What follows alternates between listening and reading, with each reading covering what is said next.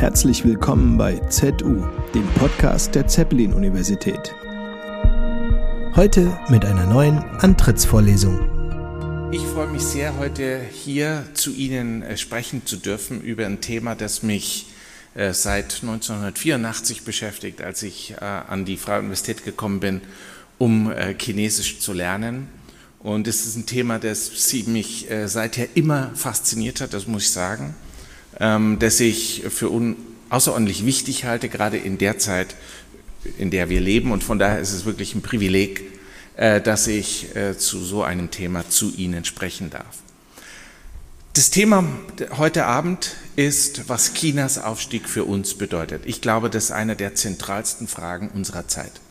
Ähm, auf derselben, würde ich sagen, auf derselben Höhe, Flughöhe, wie Fragen des Klimawandels oder der Bewältigung der, der Alterssicherungsthematiken in den verschiedenen Gesellschaften oder auch die Frage der Digitalisierung. Äh, als Historiker habe ich mich oft äh, natürlich auch im Studium beschäftigt mit solchen Zeiten, in denen wir große Veränderungen in der Welt sehen. Nämlich dadurch, dass eine bestimmte Macht aufsteigt oder Länder aufsteigen, Länder neue Möglichkeiten akquirieren, Machtmöglichkeiten akquirieren, einen Einfluss nehmen auf die Welt. Und das sind Zeiten globaler Krisen sehr häufig. Im 20. Jahrhundert kann man sagen, dass der Aufstieg des Deutschen Reichs in, diese, in die Ränge der Großmächte einer der Treiber war für die zwei Weltkriege, die wir erlebt haben. Also wir sprechen über ein Thema von größter, äh, größter Bedeutung. Um die Frage zu beantworten, was Chinas Aufstieg für uns bedeutet, glaube ich, ist es notwendig, dass wir uns damit beschäftigen, was Chinas Aufstieg eigentlich ist oder wie er zustande kommt. Was treibt China eigentlich an? Wenn wir da lernen wollen, wie wir mit China umgehen und wie wir China einschätzen, wenn wir verstehen wollen, wie diese Veränderungen äh, im, im 20. und 21. Jahrhundert sich auf uns auswirken werden, glaube ich, ist es unverzichtbar, dass wir uns der Frage stellen, wo kommt es eigentlich her? Was treibt das Land an? Was macht das Land auch zu, zu dem, was es heute ist, einem starken, einem starken Land in der internationalen Landschaft? Und das werde ich versuchen, in dem ersten Teil meines Vortrags zu behandeln, um dann am Ende mit Ihnen gemeinsam zu reflektieren, was das für uns bedeutet. Mein Vortrag basiert im Wesentlichen auf den Ideen und Ausführungen in diesem Buch, was 20 äh, es in diesem Jahr erschienen ist, im Mai äh, beim Beck Verlag, wie gesagt, die englische Fassung vor zwei Jahren. An dem Buch habe ich zehn Jahre lang gearbeitet. Es ist äh, wirklich ziemlich viel Arbeit da reingegangen. Ich habe 2010 angefangen und die ersten Konzeptionen, Überlegungen dazu angestellt und dann immer wieder ähm, geschrieben und auch neue Informationen verarbeitet. Ich habe versucht zu lesen, was man lesen kann zu diesem Thema und die Literatur ist gigantisch, die dazu existiert. Ich habe auch sehr viel chinesische Literatur äh, benutzt. Ich habe viel Interviews geführt. Ich habe mit chinesischen Kollegen äh, geredet. Ich war von 2013 und 2014 ein halbes Jahr lang in Shanghai bei einem, bei einem sehr guten äh, geschichtswissenschaftlichen Institut, habe dort auch Ideen ausgetauscht. Da sind sehr viele Ideen drin, wirklich auch von chinesischen Historikern. Und das, ich habe mit Historikern geredet, die wirklich ausgezeichnet sind, die sehr, auch sehr liberal, sehr frei waren. Und in der Zeit war es sowieso äh, die Restriktionen noch nicht so ganz, wie sie heute sind. Ich möchte aber mit einem Zitat anfangen von Walter Benjamin. Und es mag vielleicht überraschen und vielleicht ist das, was dort steht, für Sie auch ohnehin relativ äh, selbstverständlich. Ach, das ist nochmal die Agenda hier, oder brauchen wir gar nicht weiter, das kommt ja dann nochmal.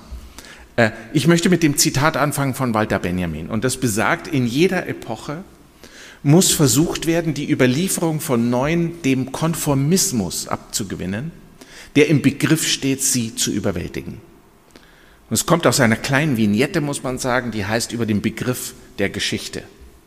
Und was er damit sagt, was für Historiker nicht immer so selbstverständlich ist, was er damit sagt, ist, es gibt keine feststehende Geschichte. Jede Zeit muss ihre eigene Geschichte schreiben. Jede Zeit blickt auf eine andere und neue Weise zurück in die Vergangenheit. Also die Vergangenheit ist nichts Abgeschlossenes, nichts, was wirklich feststeht, auch wenn wir uns immer an bestimmten Daten informieren oder orientieren, die natürlich fest sind und auch Halt bieten, aber nichtsdestotrotz ist die Geschichte offen.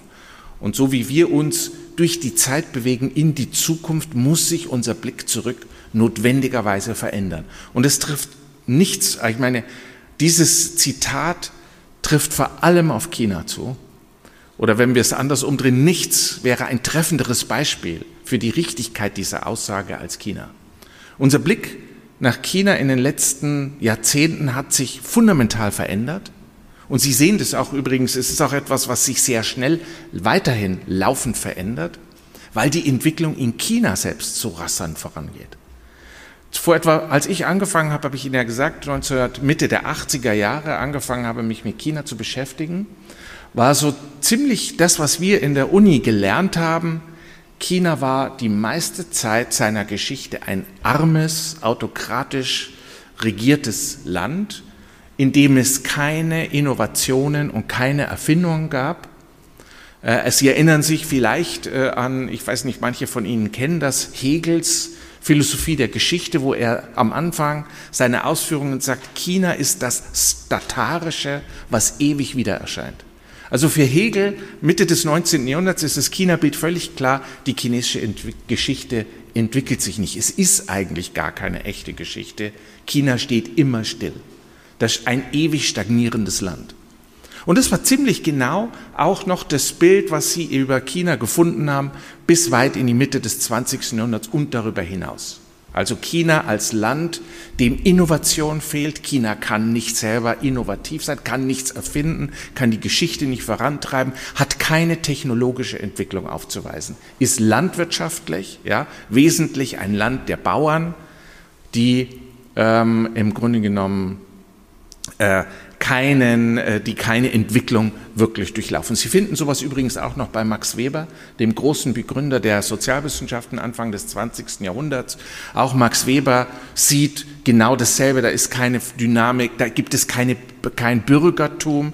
Es gibt, er sagt, Weber schreibt sogar, äh, China fehlt Wissenschaft und der Geist der Wissenschaft weil es kann eben nichts äh, erneuern. Er sagt, wenn die Chinesen nachdenken, er sagt, sie haben auch keine Philosophie, wenn die Chinesen nachdenken, schreibt Max Weber, dann geht es ihnen immer um die Anpassung an die Welt, aber nicht um die Beherrschung der Welt, wie in der westlichen Kultur. Und Sie sehen, das waren die dominanten äh, Wahrnehmungen Chinas. Aber es ist völlig klar, dass wenn wir heute nach China gehen und Sie feststellen, dass dort Wissenschaft auf höchstem Niveau heute praktiziert wird, dass China in manchen Wissensgebieten heute führend ist, insbesondere Bereichen der künstlichen Intelligenz, fast allem digitalen, aber auch in vielen Naturwissenschaften. Ähm, dass Nobelpreisträger an, an, an Nobelpreise an Menschen von chinesischer Abstammung äh, gehen oder gegangen sind in den letzten Jahren. Ähm, und wenn Sie bedenken, dass ähm, dass auch zum Beispiel die Technologie, die wir im Alltag sehen, Computer, Hochgeschwindigkeitszüge, äh, dort entwickelt wurden, angewandt wurden, entwickelt wurden, dann kommen diese Bemerkungen einem als natürlich vollkommen weltfremd vor, unrealistisch. Sie treffen nicht mehr das heutige China. Deshalb ist dieser Hinweis von Benjamin in Bezug auf China wirklich so zu verstehen, dass wir uns nochmal neu in die Geschichte orientieren müssen, uns fragen müssen, stimmen unsere Bilder eigentlich? Die wir von der chinesischen Geschichte hatten, der Armut, der Stagnation, dem Fehlen von Innovation? Oder war China vielleicht schon immer ein innovatives Land, ein führendes Land, ein wirtschaftlich sehr erfolgreiches Land? Was sind eigentlich die Stärken, die China mitbringt, historisch? Können wir von dem, was wir heute in China sehen, das alles nur erklären aufgrund seines politischen Systems? Oder gibt es Traditionen, die dieses Land dazu befähigen, in der Gegenwart so erfolgreich zu sein? Und der Einsatz meines Buches ist ganz kurz gesagt, dass ich mich da auf die Suche machen wollte in der chinesischen Geschichte nach Ansätzen, nach historischen Stärken, nach Kompetenzen, nach Fähigkeiten, nach Wissen, eigenem chinesischen Wissen, das China mit in die Moderne bringt und dass diese Geschichte im Grunde erklärt, warum China heute da ist, wo es ist, mit seinen Stärken, aber wir werden auch sehen, auch mit seinen Schwächen. Und diesen Ansatz äh, habe ich vor allem gemacht, indem ich mich weniger auf die Führer konzentriert habe, auch weniger auf die kulturellen Traditionen, nicht die Philosophie, nicht das Denken, sondern die Institutionen. Institutionen, das sind also Organisationen oder Einrichtungen, welche auf Dauer eingerichtet sind, die einen bestimmten Zweck verfolgen. Warum? Warum schreibe ich nicht eine Geschichte der Führer? Ja, das ist ja sehr populär, das macht man sehr gern. Oder der Ideen. Die, wobei ich nicht, beides will ich gar nicht unterschätzen. Führer und Ideen sind selbstverständlich wichtig. Aber ich wollte eben auf der Suche nach diesen historischen Stärken gucken, wie hat man in der chinesischen Geschichte Dinge organisiert. Und ist vielleicht in diesem Aspekt, wie man Dinge organisiert, Themen angeht, wie man Kooperation aufstellt, finden wir da vielleicht Anhaltspunkte, präzisere Anhaltspunkte für die Erklärung des heutigen Chinas. Also Institutionen und Organisationen beruhen auf Regeln. Das ist überhaupt der Punkt, das ist der entscheidende Punkt.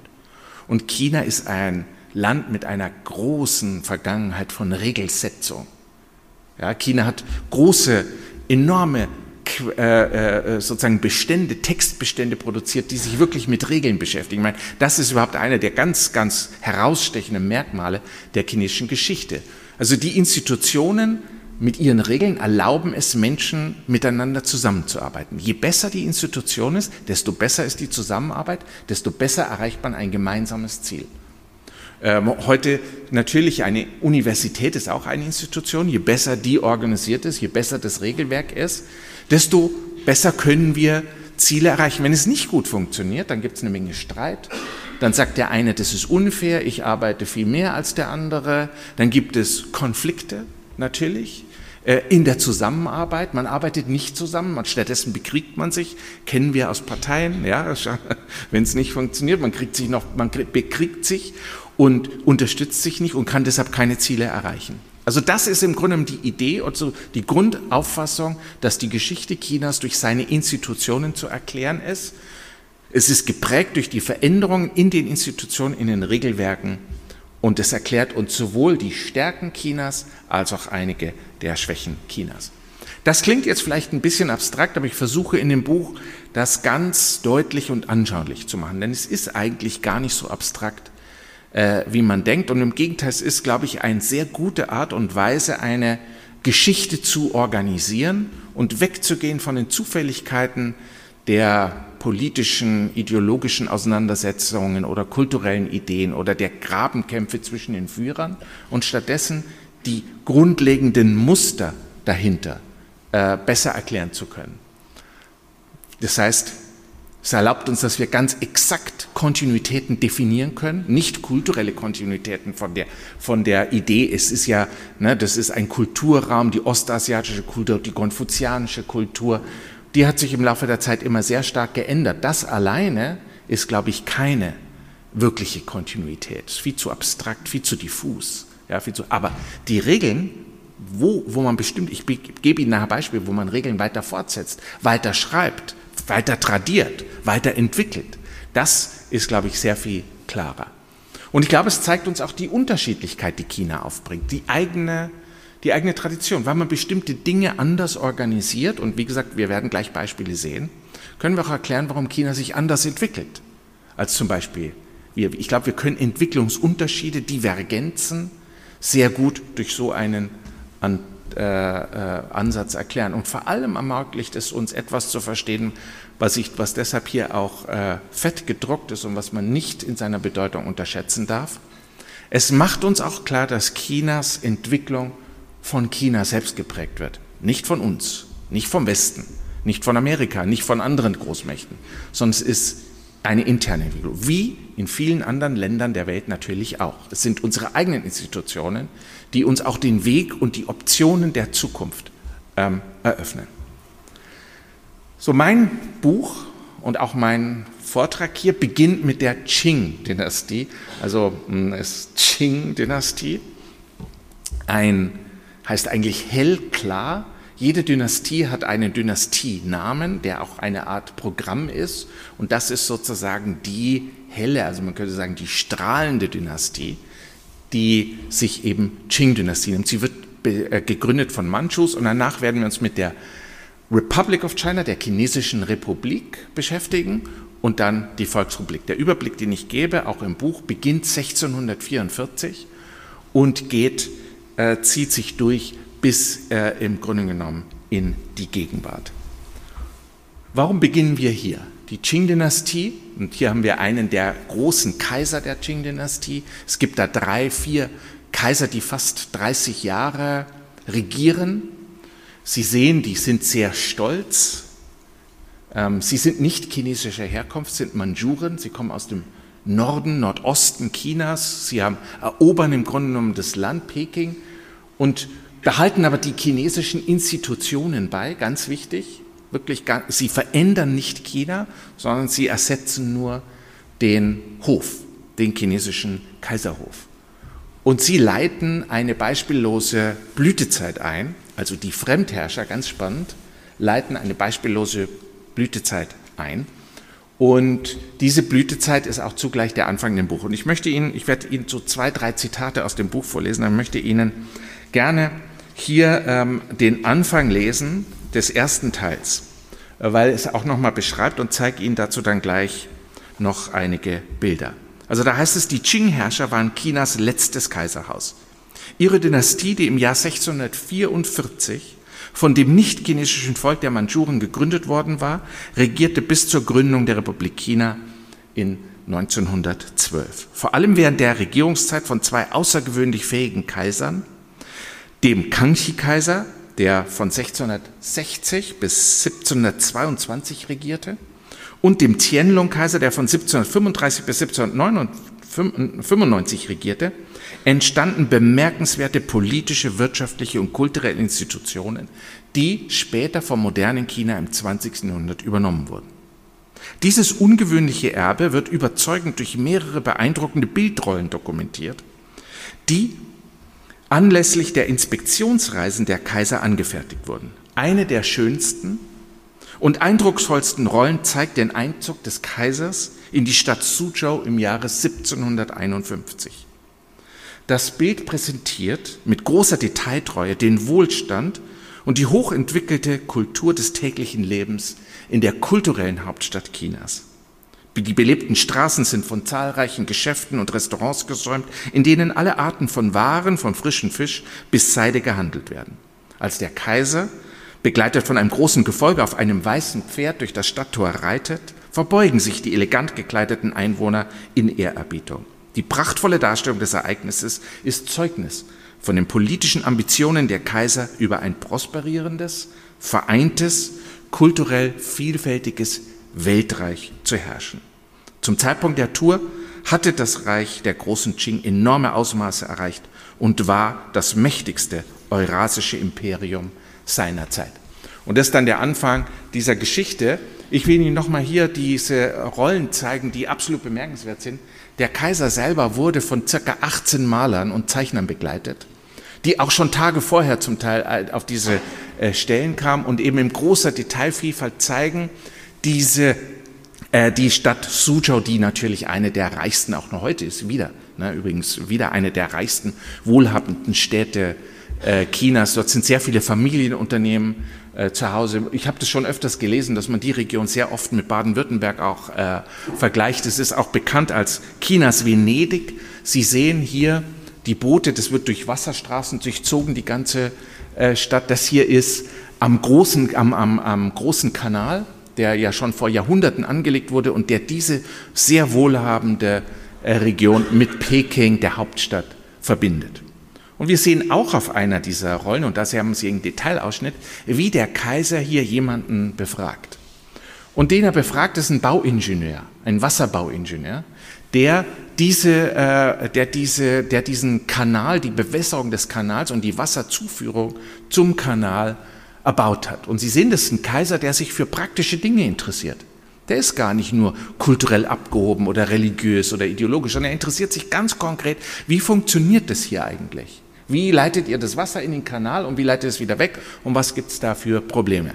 Übrigens finde ich es ziemlich faszinierend, wenn Sie vor dem Hintergrund, was Sie hier sehen, Äh, zum Beispiel Xi Jinping, ja, heute sehen, wenn er ähnliche Inspektionen macht, sieht man immer wieder die Fernsehbilder, fast dieselbe äh, imperiale Statik und Herrlichkeit, die da so ein bisschen rauskommt, auch der Abstand, der immer so ein bisschen eingehalten wird, da, da drückt sich auch so etwas aus wie eine genuin chinesische politische Selbstverständnis eines Führers, eines politischen Führers oder Herrschers. Die Qing waren, habe ich hier in der Einleitung geschrieben, äh, ein mächtiges eurasisches Reich. Sie waren auch nicht isoliert, sondern sie standen mit der Außenwelt in vielfältigen Kontakt, auch wirtschaftlich. Und sie haben etwa im 18, um 1750, wirklich, das kann man sich vorstellen, im 18. Jahrhundert, auch den Welthandel dominiert. In einer Art und Weise, die fast präzedenzlos bis dahin war. China hatte auch schon zu der Zeit ein Exportgut, mit dem es die Weltmärkte überflutet hat und das von fast allen Regionen der Welt intensiv nachgesucht wurde. Und dieses damalige Exportschlager ist Porzellan. Warum ist Porzellan eigentlich so interessant? Geht es da nur um Design oder äh, ist es, weil es schön anzusehen ist, ist es äh, Schmuck? Nein, Porzellan hat einen ganz praktischen Nutzen. Mit Porzellan äh, können Sie heiße Speisen viel leichter aufnehmen und es ist viel hygienischer als zum Beispiel Holz, was ja die Poren aufplatzen und Sie es häufig wechseln müssen. Oder Metall, was man nicht anfassen kann. Wenn Sie bei Metall eine heiße Flüssigkeit trinken, ist es unmöglich, weil Sie verbrennen sich die Hände. Porzellan hingegen leitet die Hitze sehr schnell und effektiv ab. Von daher können Sie auf sehr hygienische, sanitäre Art und Weise heiße Speisen dort verzehren oder trinken und können das nachher wieder nutzen. Also da geht es weit weniger nur um, um, um, um äh, irgendwie um Dekor, sondern es geht wirklich um einen ganz praktischen Nutzen. Und das ist der Grund, warum auch das Porzellan in China entwickelt wurde und sich dann sehr schnell durchsetzt. Das ist äh, äh, schon länger her, aber sich sehr schnell in der Qing und auch schon davor Ming-Zeit durchsetzt und in vielen Haushalten in China genutzt wird. So, das Qing-Zeitalter produziert diese Waren, aber produziert sie wirklich für den Weltmarkt. Und da habe ich Ihnen hier zwei Beispiele äh, dargelegt. Da gibt es die Porzellanproduktion, ist praktisch ein, China hat ein Monopol drauf. Zu dieser Zeitpunkt, vor dem Ende des 18. Jahrhunderts, kann nur China Porzellan herstellen. Und das ist auch sehr schwierig. Sie brauchen eine Kombination von der geeigneten Erde oder dem geeigneten Ton der richtigen Hitze. Das muss lange behandelt werden. Ich habe mir die Öfen selber angeschaut. Da haben die Chinesen ganz lange Öfen gebaut. Die haben sie so in Hügel hineingebaut. Und da haben sie hunderte, wenn nicht tausende Stücke Porzellan gebrannt in einem Brandvorgang mit sehr, sehr viel Hitze und es braucht sehr erfahrene ähm, Brenner im Grunde, die dann damit, die nicht nur damit umgehen können, sondern vor allem die wissen, wann genau die richtige Hitze erreicht wurde. Das ist natürlich zu einer Zeit, wo man keine Temperaturmessung äh, wirklich exakt vornehmen kann und von daher braucht es das Gefühl dieser Brenner, dass sie das äh, hinkriegen. Und diesem, äh, dieses Produkt wird, äh, wie gesagt, in die gesamte, in die gesamte Welt verbracht. Und weil es hier um ein paar Zahlen geht, würde ich Ihnen darüber auch nochmal das vorlesen, weil es ist absolut erstaunlich, in welchem Ausmaß China Porzellan exportiert hat. Also China hat sowieso eine Reihe von Industrien, auf die wollen wir jetzt hier nicht eingehen. Die Porzellanherstellung war ein wichtiger Wirtschaftszweig. Sowohl im Norden als auch im Süden des Landes wurde Porzellan hergestellt. Jingdechen in der Provinz Jiangxi wurde mit seinem wei feinen, weichen, weißen Kaulinton zum Zentrum der Porzellanindustrie. Die Porzellane waren dünn und zart, dank der hochwertigen Tonqualität und der hohen Brenntemperaturen. In den Unternehmen, das waren wirkliche Unternehmen, moderne Firmen muss man sagen, stellten Hunderte von Handwerkern eine große Auswahl an aus hochwertigem Porzellan her. Blau-weißes Porzellan war nicht nur in China, es gibt in China auch noch andere als blau-weiß, aber blau-weiß ist in der Hauptsache exportiert worden. War nicht nur in China, sondern vor allem auch im Nahen Osten und in Europa sehr gefragt. Im frühneuzeitlichen Europa hieß chinesisches Porzellan aus diesem Grund China und war weithin bekannt. Der sächsische August König der Starke war ein begeisterter Sammler von chinesischem Porzellan und er hat dann am Ende des 18. Jahrhunderts die äh, eine Porzellanfabrik in Meißen gegründet, um die exquisite Qualität des chinesischen Porzellans nachzuahmen. Das war wirklich auch der Sinn dieser Gründung, nämlich Porzellan herzustellen von derselben Qualität wie China. Und er hat, wo hat er das dann gelernt, wie das geht? Über, Arab, über Kaufleute sind sie an die chinesische Rezeptur gekommen und haben dann weiter experimentiert und irgendwann geglückt. Also, dass Technologie geklaut wird, ja, ist nichts Neues in der Geschichte. Um 1700 hatten die Schiffe, die in England anlegten, teilweise mehr als 150.000 Porzellanstücke an Bord. 1722 führte die British East India Company rund 400 Aufträge in einem Jahr, 400.000 Aufträge in einem Jahr aus, um die Nachfrage nach Porzellan unter den Wohlhabenden in Europa zu befriedigen. Die niederländische Ostindien-Kompanie verschiffte im 17. Jahrhundert rund 6 Millionen Porzellanstücke aus China nach Europa. Das machte etwa nur 8% der gesamten Keramikexporte dieser Zeit aus. Man schätzt, dass bis zum 18. Jahrhundert mindestens 100 Millionen Porzellanstücke über den Seeweg von China nach Europa gelangten. Und das hieß, dass einem, wie wurde dieses Porzellan bezahlt? Mit Silber. Und das heißt, da ist sehr viel Silber nach China geflossen und China hat an diesem Handel natürlich enorm profitiert. Und China hat aber nicht nur nach Europa Porzellan verschifft, sondern Sie sehen diese kleine äh, Vase oder was, ich glaube, das ist eigentlich, das ist eine, ein, ein Behälter, um Flüssigkeit aufzubewahren. Das habe ich gesehen in einem Museum in Doha, in Katar, ähm, als Islamische Kunstmuseum. Und das sind, ist chinesisches Porzellan, spezifisch produziert für den islamischen Markt. Ja, mit benutzt man dieselbe Ornamentik, äh, wie sie äh, praktisch in, äh, in, im Nahen Osten nachgefragt wurde. Das heißt, was wir hier sehen, ist nicht nur, dass Porzellan verkauft wird, es wird auch lokalisiert. Es wird an den lokalen Geschmack angepasst. Deshalb dieses Blau-Weiße mit den großen Blumen war spezifisch für den europäischen Markt, nur für europäische Kunden. Das hatte in China gar keinen Absatz, weil in China hätte man ganz andere äh, Dinge da drauf gemacht, Flüsse und Berge und die klassischen Motive. Und äh, wir sehen also, dass diese Märkte so, dass dies äh, von chinesischer Seite aus so effizient betrieben wurde, dass man wirklich auch äh, im Grunde genommen gefragt hat, welche Muster dort in der Region dann nachgefragt werden. Und wir hätten noch ein weiteres Beispiel für eine großartige Institution, die in meinem Buch eine ziemlich große Rolle spielt, und das ist das Prüfungssystem. Jetzt wundert Sie sich sicher, was Sie hier sehen. Äh, das ist ein sogenannter Prüfungshof. Das ist der Ort, wo Prüfungen abgehalten wurde. Welche Prüfungen, über welche Prüfungen reden wir eigentlich?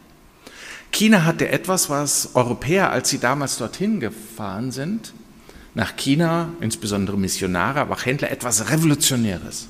Eine revolutionäre Idee steckt da dahinter. Nämlich, dass man zum Dienst in der Regierung oder am Staat ausgewählt wird durch eine Prüfung. In Europa derzeit war es per Geburtsrecht. Ja, sie, Adelige sind in die Regierung gegangen. Äh, das trifft für Großbritannien, dem Mutterland der Demokratie, genauso zu wie für die anderen ähm, europäischen Staaten. Über Adel ist man zum Dienst an dem Kaiser qualifiziert gewesen. Und China macht jetzt was anderes. Sie sagen, nein, Adel interessiert uns nicht. Geburtsrechte finden wir unfair. Wir wollen Prüfungsergebnisse, die besten. Ja, und wichtig war für diese Institution, dass sie fair ist. Deshalb war die Prüfung allen offen. Jeder konnte teilnehmen. Natürlich gab es viele Menschen, die sich das nicht leisten konnten, ja, wie die meisten Bauern. Aber prinzipiell war das völlig offen. Und das wurde dann, die Prüfung wurde abgehalten in spezifisch dafür errichteten Gebäuden und die sahen dann, da gibt es ein Foto, das sah dann so aus, in jedem dieser kleinen Kästen war ein Prüfling. Für sich allein, abgeschlossen. Da gibt es zahllose Lyrik, Prosa, Beschreibungen, wie die Prüflinge gelitten haben. Im Winter war es eisig kalt, im Sommer war es viel zu heiß, ja. Und die haben dort tagelang geschrieben, um die Prüfungsbogen äh, Berufungsbögen zu bearbeiten, alle nebeneinander, jeder einzelne, damit keiner betrügen kann. Und äh, wenn es irgendjemanden gab, der betrogen, betrogen hätte, das wurde sehr stark überwacht, da war sehr viel, sehr viel Militärpolizei vor Ort und genau zu achten, dass es zu keinem Betrugsfällen kommt. Denn, wie gesagt, das Wichtigste dieser Institution war Fairness. Es soll gerecht zugehen. Und ich will hier auch nochmal ein ganz kurzes äh, Beispiel vorlesen, weil man das auch gar nicht einfach so wiedergeben kann. Welcher Aufwand da betrieben würde, ist unvorstellbar. Ähm, die ähm, sozusagen um äh, hier um diese Prüfung zu machen. Man muss sich vorstellen, dass diese Prüfungen fanden statt in 100 in rund 1350 Bezirken, die waren in 300 in 140 Präfekturen oder 17 Provinzen. Also jeder Bezirk in China, in diesem riesigen Land, hat diese Prüfung durchgeführt, alle drei Jahre. Die Organisation des Prüfungssystems umfasste die Verwaltung von insgesamt 1000 Prüfungsorten und möglicherweise Hunderttausenden von Prüfern, Kontrolleuren und Sicherheitspersonal. Das Ministerium, da war das Ritenministerium für zuständig und da gab es Regeln in Handbüchern. Das, diese Regeln sind insgesamt zwölf Bände lang. Ich gebe Ihnen noch zwei Beispiele. Im Jahr äh, 1660 haben etwa 60.000 Kandidaten bei einer Gesamtbevölkerung von rund 65 Millionen Einwohnern an diesen Prüfungen teilgenommen. Aber immer, muss man sich vorstellen, in der damaligen Zeit 60.000 Prüflinge nehmen daran teil. Während es im 17. Jahrhundert 8000 Kandidaten bei dreitägigen Provinzprüfungen in Nanjing getestet waren, stieg diese Zahl dann im Laufe des 18. Jahrhunderts auf insgesamt 18.000. Ich gebe Ihnen noch ein Beispiel hier. Im Jahre 1766, als die Prüfungen in der Hauptstadt 35 Tage dauerten, wurden mehr als 2000 Kandidaten geprüft. Es dauerte 20 Tage, bis die Prüfer ihre Rangliste erstellt haben. Die gesamte Prüfung kostete 4089 Pfund Silber. Das kann man alles aus den Dokumenten her heraussehen. Die Prüfungen wurden ganz sorgfältig geplant. Hier, nachdem die Kandidaten ihre Prüfung abgelehnt haben, wurden die Prüfungsdokumente anonymisiert, damit man nicht herausfinden kann, von welcher Handschrift ja, eine Handschrift einem Prüfling zuordnen kann. Nachdem die, Kandidat, äh, die Prüfungen wurden so dann sorgfältig auf der Grundlage formaler Kriterien wie Lesbarkeit und Vollständigkeit überprüft und dann Schreibern übergeben, die jeweils drei Kopien in roter Tinte anfertigten und jedem Papier eine Nummer zuwiesen. Das heißt, der Prüfer hat nur eine Nummer gesehen, ja, keinen Namen, keine Handschrift, alles in roter Tinte. Korrekturen überprüften dann, ob die Kopien mit dem Original übereinstickten und schickten sie dann an die Prüfer. Und da waren zum Beispiel hier in dieser 1766 waren 86 Prüfer und 706 Schreiber beschäftigt für diese 35 Tage. Also warum ich das so hervorstelle, ist, diese Institution ist im Westen immer sehr negativ beurteilt worden. Das chinesische Prüfungssystem als Beispiel der Starrheit, das Auswendiglernen das Entscheidende ist. Und in dem Buch argumentiere ich eigentlich, dass das für mich kein stichhaltiges Argument ist. Ja, die Prüfungsinhalte waren fast alle Fragen von Moral, Literatur, Lyrik, Geschichte und es war nichts Anwendungswissen. Aber bis im Grunde genommen, bis in die Mitte des 20. Jahrhunderts hinein sind europäische Eliten in humanistischen Gymnasien ausgebildet worden. Und in Europa gilt das auch nicht als Modernisierungshindernis.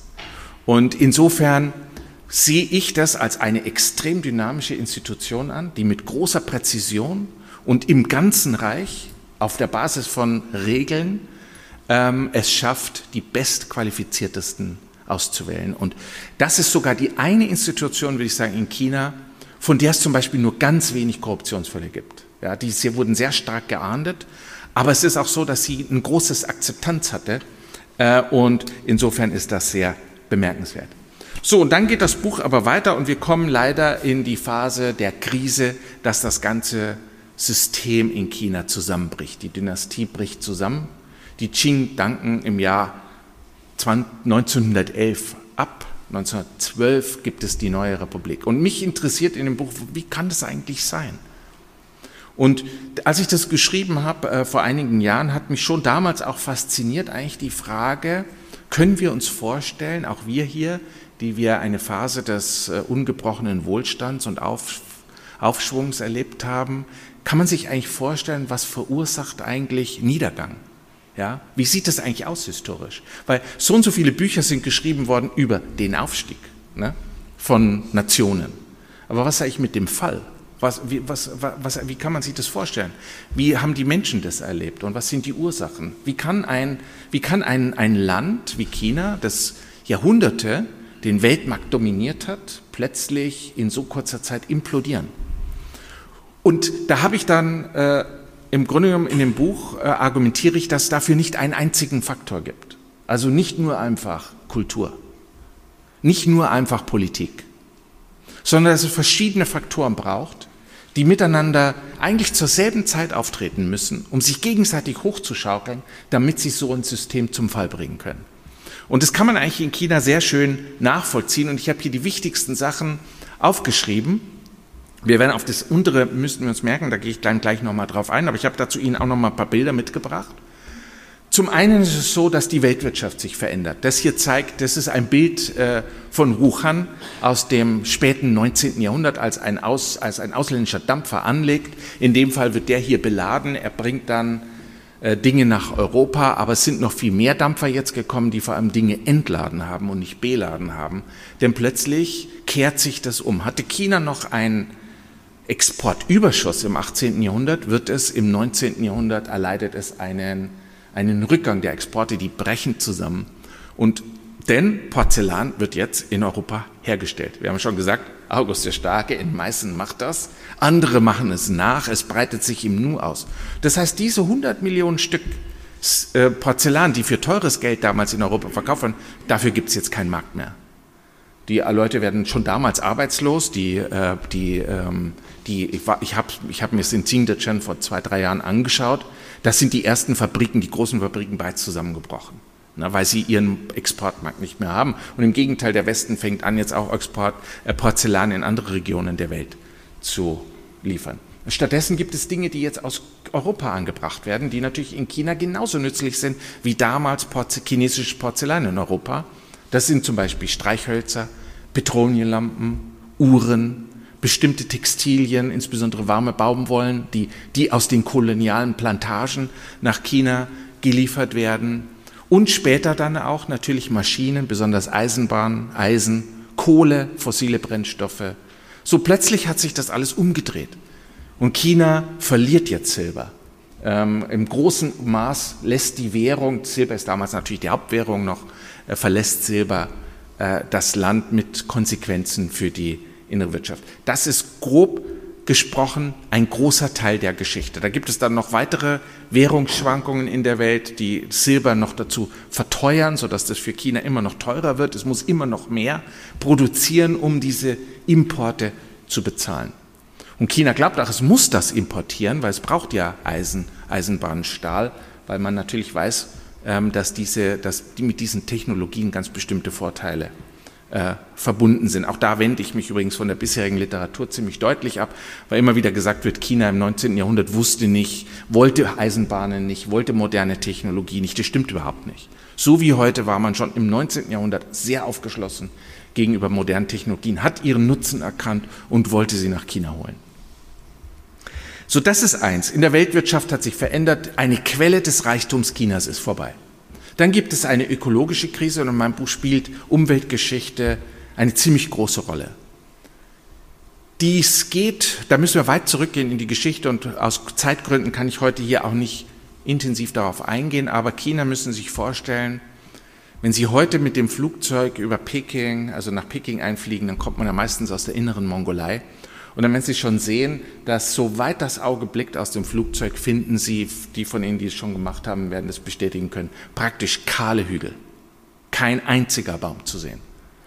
Und das ist nicht nur in den letzten 20, 30 Jahren passiert. Nein, das ist die Situation seit mehreren hunderten Jahren.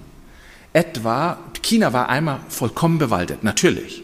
Ja, selbstverständlich, überall. Das ist ja der Normalzustand auch überall gewesen. Dichte Wälder, die sind etwa bereits schon vor tausend Jahren abgeholzt gewesen. Ähm, nicht alle natürlich, das ist dann graduell immer noch weiter vorgedrungen, aber in dem chinesischen Kernland bereits vor tausend Jahren entwaldet. Und das Ergebnis war nicht nur ein Mangel an Brennstoffen, deshalb brauchte man zum Beispiel Kohle oder Petroleum, deshalb waren das so wichtige Produkte, nicht nur ein Mangel an Brennstoffen, sondern vor allem auch Bodenerosion. Bodenerosion, die sich zum Beispiel im Gelben Fluss oder in anderen Flüssen dann am, an der, am Flussbett absetzt und dadurch wächst der Fluss. Wenn Sie, ich war auch da natürlich an, an Teilen des äh, Gelben Flusses oder auch des Yangtze, dann wenn Sie, kommt man mit dem Auto, wenn man da anfährt, dann fährt man fast eine halbe Stunde bergauf. So hoch sind die Dämme schon, die also das Land ab, ab versuchen, das Wasser abzuhalten. Und Sie wissen ja aus dieses Jahr, es gelingt immer weniger. Der Mensch investiert massiv um äh, sozusagen absolutes Engineering, äh, um, dies, um die Wasser zu bändigen, aber es gelingt nicht. Und das geht aber schon im 19. Jahrhundert los. Im 19. Jahrhundert gibt es mehrere schwere Katastrophen. Eine ist zum Beispiel eine Flussbettverlagerung des Gelben Flusses über fast 1000 Kilometer. Also ein riesiges Gebiet äh, überschwemmt wurde und das ist hiervon eines der Bilder von einem äh, ausländischen Missionar gemacht, die dies zeigen, wie die chinesischen Dörfer da im Wasser versinken. Und da war natürlich die Folge ähm, große, große Hungersnöte, Ernteausfälle ähm, und so weiter. Also da kommen schon zwei Sachen zusammen. Die Veränderung in der Weltwirtschaft, eine in, die in einer Wirtschaftskrise resultieren, aber das alleine hätte China wahrscheinlich noch nicht umgebracht. Aber es kommt noch eine sich verstärkende ökologische Krise hinzu. Und Nebenbemerkung, auch heute natürlich eines der ganz großen Herausforderungen Chinas. Es ist, China hat Umweltprobleme seit im Grunde seit Mitte des 19. Jahrhunderts. Es braucht aber noch was. Und das ist natürlich auch der Imperialismus. Den haben Marxisten in China immer ganz besonders äh, verantwortlich gemacht für den Fall äh, Chinas und für die Schwäche Chinas. Es spielt natürlich auch eine Rolle. Es werden in China Kolonien annektiert von den westlichen Ländern. Es wird zum Beispiel Opium nach China verkauft, um Geld zu machen. Britisches Opium, Opium aus Indien wo man ganz genau weiß, äh, dass das eigentlich schädlich ist. Es gibt auch Diskussionen in Europa, aber es wird trotzdem verkauft.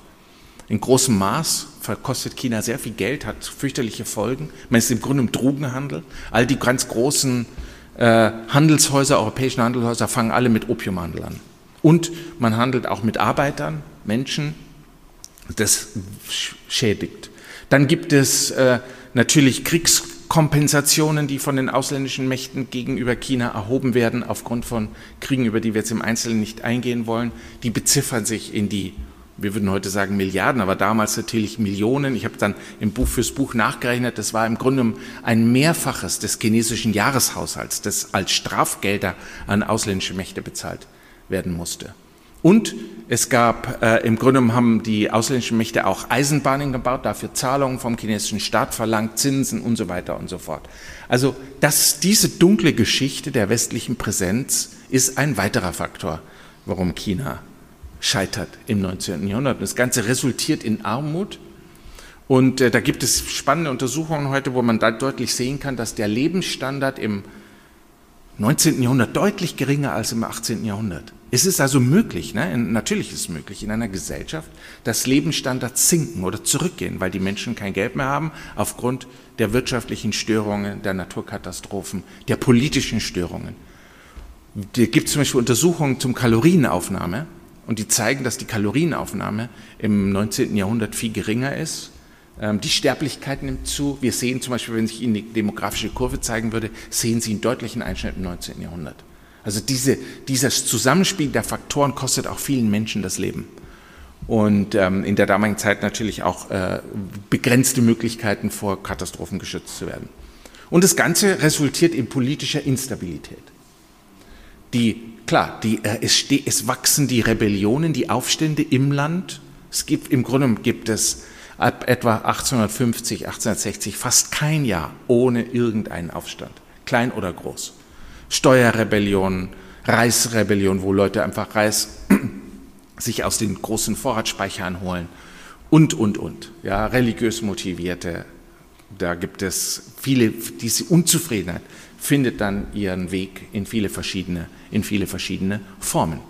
Aber am Ende, und das war jetzt nochmal, was wir da am Anfang hatten, am Ende, glaube ich, ist der ganz große Punkt, dass die chinesischen Institutionen, die früher für den Erfolg Chinas verantwortlich sich so verändert haben, dass sie nicht mehr in der Lage waren, mit der Krise umzugehen. Das findet man zum Beispiel beim Prüfungssystem, wo es aufgrund der Armut dann zudem die, die Regierung eine Möglichkeit eröffnet hat, dass man sich die Titel kauft, anstatt sie über die Prüfung zu bekommen. Das beginnt etwa ab 1870. Das heißt, Sie können sich im 1870 den Titel eines Prüfungs kaufen. Ja, nicht den obersten, aber die ersten beiden äh, können Sie sich kaufen. Dadurch hat das, äh, äh die Regierung ihr, eine ihrer wichtigsten Institutionen zerstört. Und dasselbe findet sich überall. Also Korruption, Schmiergelder, Vetternwirtschaft, was Historiker nennen Klientelkapitalismus, Patronagennetzwerke, die sich mit der Regierung verbünden, verhindern große Reformen. Am Ende äh, komme ich zum Schluss, ist es ein, Polit ein Versagen der politischen Institutionen, die erkennen, dass eigentlich was getan werden müsste, müssten, die die Probleme ganz klar vor sich sehen, aber die aufgrund von Eigennutz und Eigeninteresse nicht bereit sind, Veränderungen zuzulassen. Also zum Beispiel, es gibt alles, ist damals ist alles bereits diskutiert worden, ne? alles, was man hätte machen können ist bereits diskutiert worden. Politische Reformen, Einführung von Verfassung, Einführung von Parlamenten, Einführung eines Rechtssystems, äh, Hilfen für die Bauern, Währungsreform, alles vorgeschlagen worden.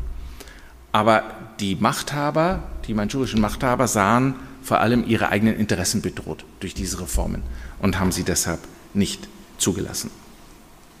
So, wir kommen jetzt ins 20. Äh, Jahrhundert aus, aus Zeitgründen, damit wir noch Zeit haben, muss ich etwas kürzen. Und im 20. Jahrhundert gibt es zwei große äh, Regime, Regierungen. Das einmal die Republik China. Ich muss sie doch kurz zeigen. Machen wir kurz.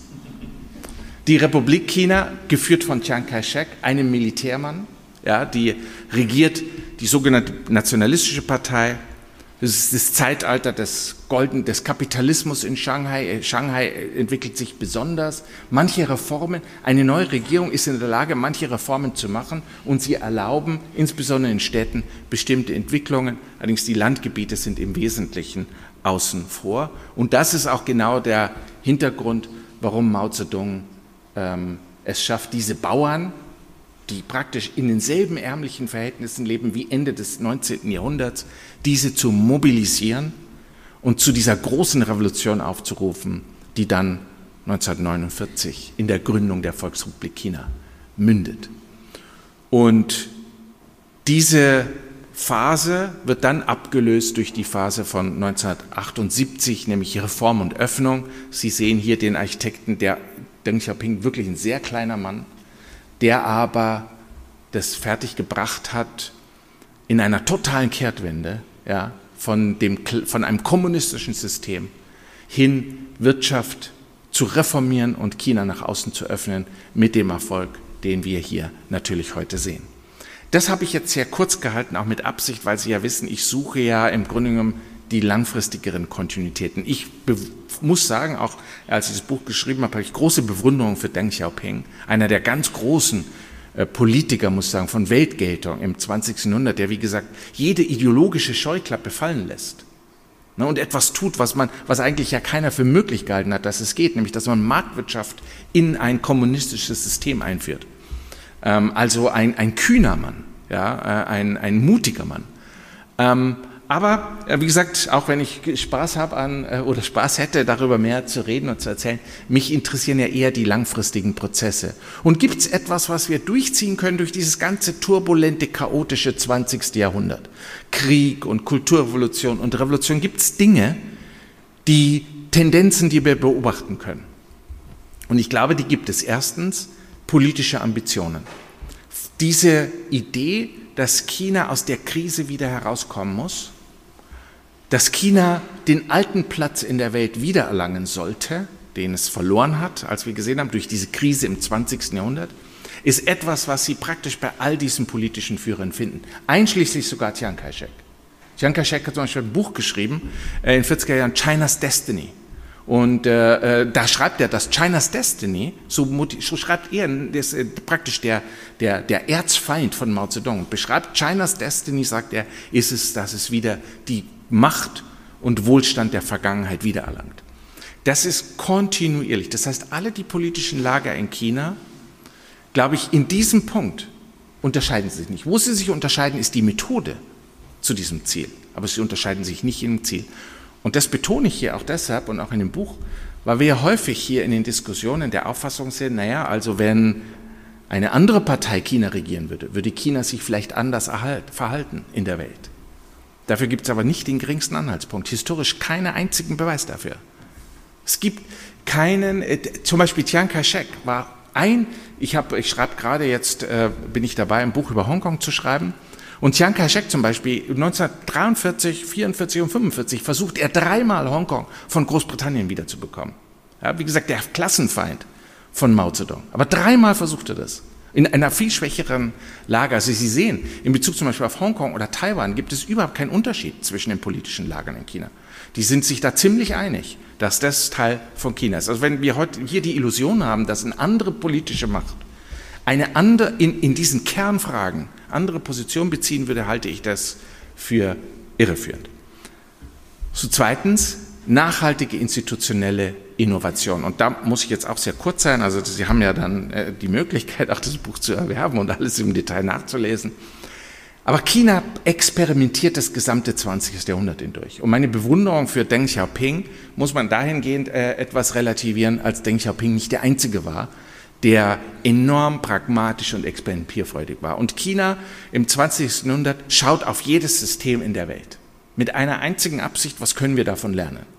Also in den 30er Jahren zum Beispiel schaut man in China nach Deutschland. Es gibt sogar Bewunderer des Faschismus, einschließlich äh, und des Nationalsozialismus, einschließlich von Chiang Kai-shek. Man schaut sich nach Amerika um. Man studiert Frankreich. Russland ist natürlich nach 1949 ganz großes Vorbild. Von all diesen Dingen, von all diesen Systemen wird gelernt. Es werden sogar Studienkommissionen entschickt. Man lädt Berater ein. China geht mit einer großen, ich sag mal, Lernbereitschaft vor. Es ist ein Land, das lernen will und das es sehr gezielt angeht. Ja, ähm, das heißt, diese, diese Bereitschaft, immer wieder an den, an den Institutionen zu drehen, die Organisation zu verändern, wenn sie nicht funktionieren, was wir auch heute noch finden übrigens, wird auch total unterschätzt. Ja? Die Bereitschaft herzugehen, zu sagen, okay, wenn das nicht funktioniert, dann müssen wir uns was anderes suchen. Und da, da gibt es keine Loyalität nur nach einem einzigen ideologischen Vorbild, sondern man schaut sich das an, was am besten funktioniert. Deng Xiaoping sagt damals, mich interessiert nicht, ob eine Katze weiß oder schwarz ist. Ich will nur, dass sie Mäuse fängt. Und es interessiert die nicht, ob das jetzt, ob das jetzt der reinen Lehre des, der Marktwirtschaft entspricht oder der reinen Lehre von irgendwas, sondern interessant ist, funktioniert es. Dann geschicktes Ausnutzen von globalen Möglichkeiten. China im gesamten 20. Jahrhundert war immer geöffnet, hat immer, wie gesagt, versucht, von anderen zu lernen, hat es sehr geschickt auch mit Diplomatie, mit Einsatz verschiedener Mittel geschafft. Und hier haben wir eine Folie reingenommen, die nochmal den, äh, natürlich eine Anspielung auf Belt and Road äh, Initiative drin hat, als die letzte Iteration ja, dieses äh, Prozesses, der aber auch seine viel längeren Wurzeln hat, nämlich in der Welt die, die, die globale Möglichkeiten, die sich dem Land nutzen, äh, zu entsprechend eben auch zu verwenden. Und dann wichtige historische Vermächtnis oder Erbe. Und hier habe ich zum Beispiel ein Foto, haben wir hier drauf von einer, von einer Prüfung, die vor wenigen, ich glaube vor zehn Jahren stattgefunden hat, 2007, 2008, glaube ich, in dem Bereich, zum, äh, zur Aufnahme in die chinesischen öffentlichen Dienst. Äh, heute gibt es wieder Prüfungen, zentrale Prüfungen in verschiedenen Bereichen in China. Zum Beispiel Hochschulzugang ist sehr berühmt, berüchtigt in China, genannt Gaokao der ist eine anonymisierte Prüfung, die es selbst sogar unter den Kommunisten gab. Sehr erstaunlich, nur kurze Zeit in der Kulturrevolution ausgesetzt gewesen. Aber selbst die Kommunisten, die, wo es ja eigentlich die Diskussion von Mao immer war, lieber rot, ja, als, Exper als Experte sein, also der politische Ideologie soll der, oder, oder sagen wir, sozialer Hintergrund, Bauer oder Soldat, äh, der Hintergrund sollte Zugang zum, zum Hochschulwesen äh, garantieren. Aber nein, da haben sie sich an ihrer eigenen Tradition orientiert und diese standardisierten, anonymisierten Prüfungen spielen heute im chinesischen Leben eine ganz große Rolle. Sie können nicht in den öffentlichen Dienst, ohne eine solche Prüfung zu bestehen. Ganz radikal. Es nützt ihnen Parteizugehörigkeit nichts. Alleine. Sondern sie müssen das bestehen. Jeder von den Politikern, die wir heute sehen, die werden gerne als Kader und Funktionäre einsetzen, und das sind sie natürlich auch, aber jeder von denen hat so eine Prüfung bestanden. Das, das wird oft verkannt, dass die dort reinkommen, äh, weil sie ähm, sicher werden. Es kann keiner von den Spitzenleuten wie Xi Jinping, das sollten wir uns auch nicht, keine Illusionen geben, der kommt nicht an seinen Job, ohne dass er nicht taus, ohne dass er nicht immer wieder Prüfungen geschafft hätte, Bewertungen erhalten hat.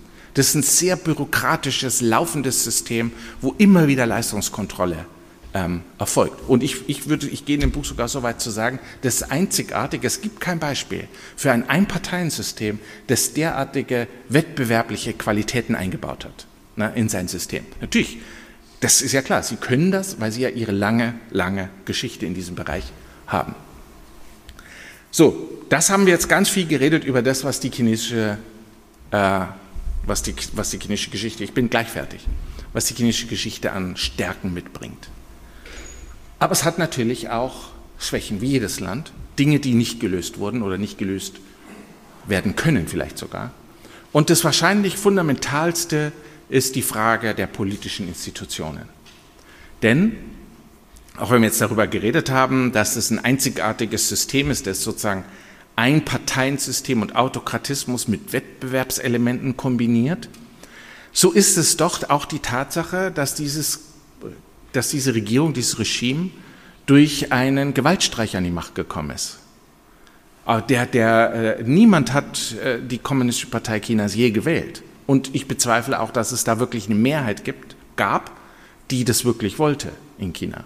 Und es schafft eine Form von mangelnder Legitimität, mangelnder Akzeptanz. Ich sage nicht, dass heutzutage eine Mehrheit der Chinesen die Regierung ablehnt, aber im Grunde genommen gibt es hier keinen Mechanismus, um das irgendwie immer wieder zu überprüfen oder zu bestätigen. Und ein, viel, ein Großteil des Verhaltens der chinesischen Regierung erklärt sich daraus, dass sie selber nicht weiß, welchen Rückhalt sie hat.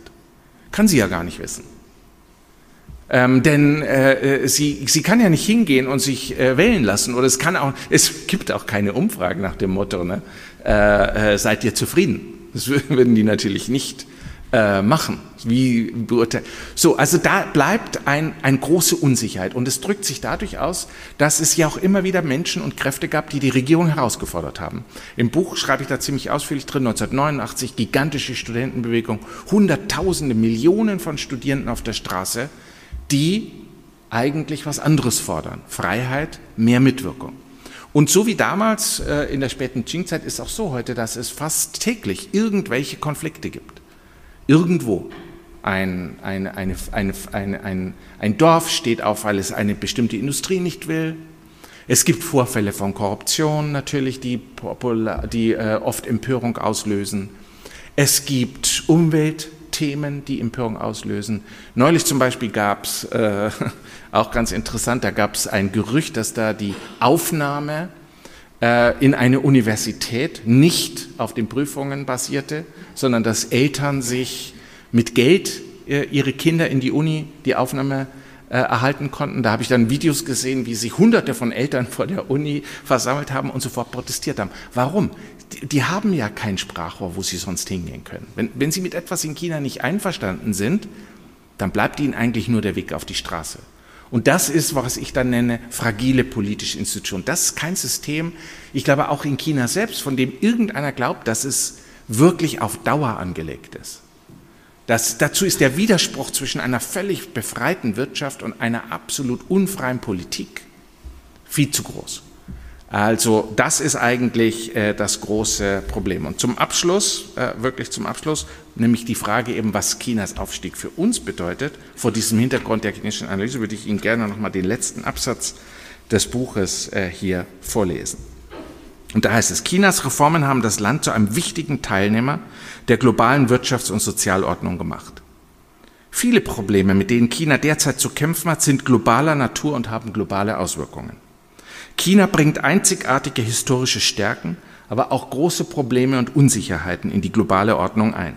Doch angesichts der Vernetzung der Weltmärkte können Ungleichgewichte in einem so großen Land nicht eingegrenzt werden. Sie strahlen letztlich auf andere Regionen aus. China ist zwar in der globalen Arena stark und allgegenwärtig, zumindest erscheint es so, aber es exportiert auch Risiken in die ganze Welt. Die tektonischen sozialen und wirtschaftlichen Verschiebungen im China der Gegenwart deuten darauf hin, dass die rasche und beispiellose, aber sehr ungleichmäßige Entwicklung mit ihren enormen Gewinnen für China und die globalen Märkte früher oder später ein Ende haben wird. China und die Welt werden letztlich lernen müssen, miteinander, aber in einer bescheideneren und nachhaltigeren Realität zu leben.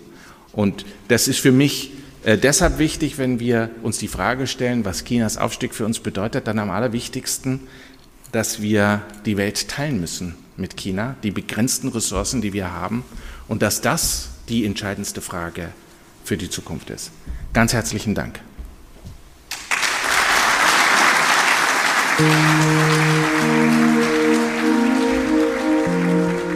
ZU der Podcast der Zeppelin-Universität. Alle Informationen zu unseren Studiengängen und Forschungsgebieten finden Sie im Internet unter zu.de. Wir freuen uns auf Ihren Besuch und sagen bis zum nächsten Mal.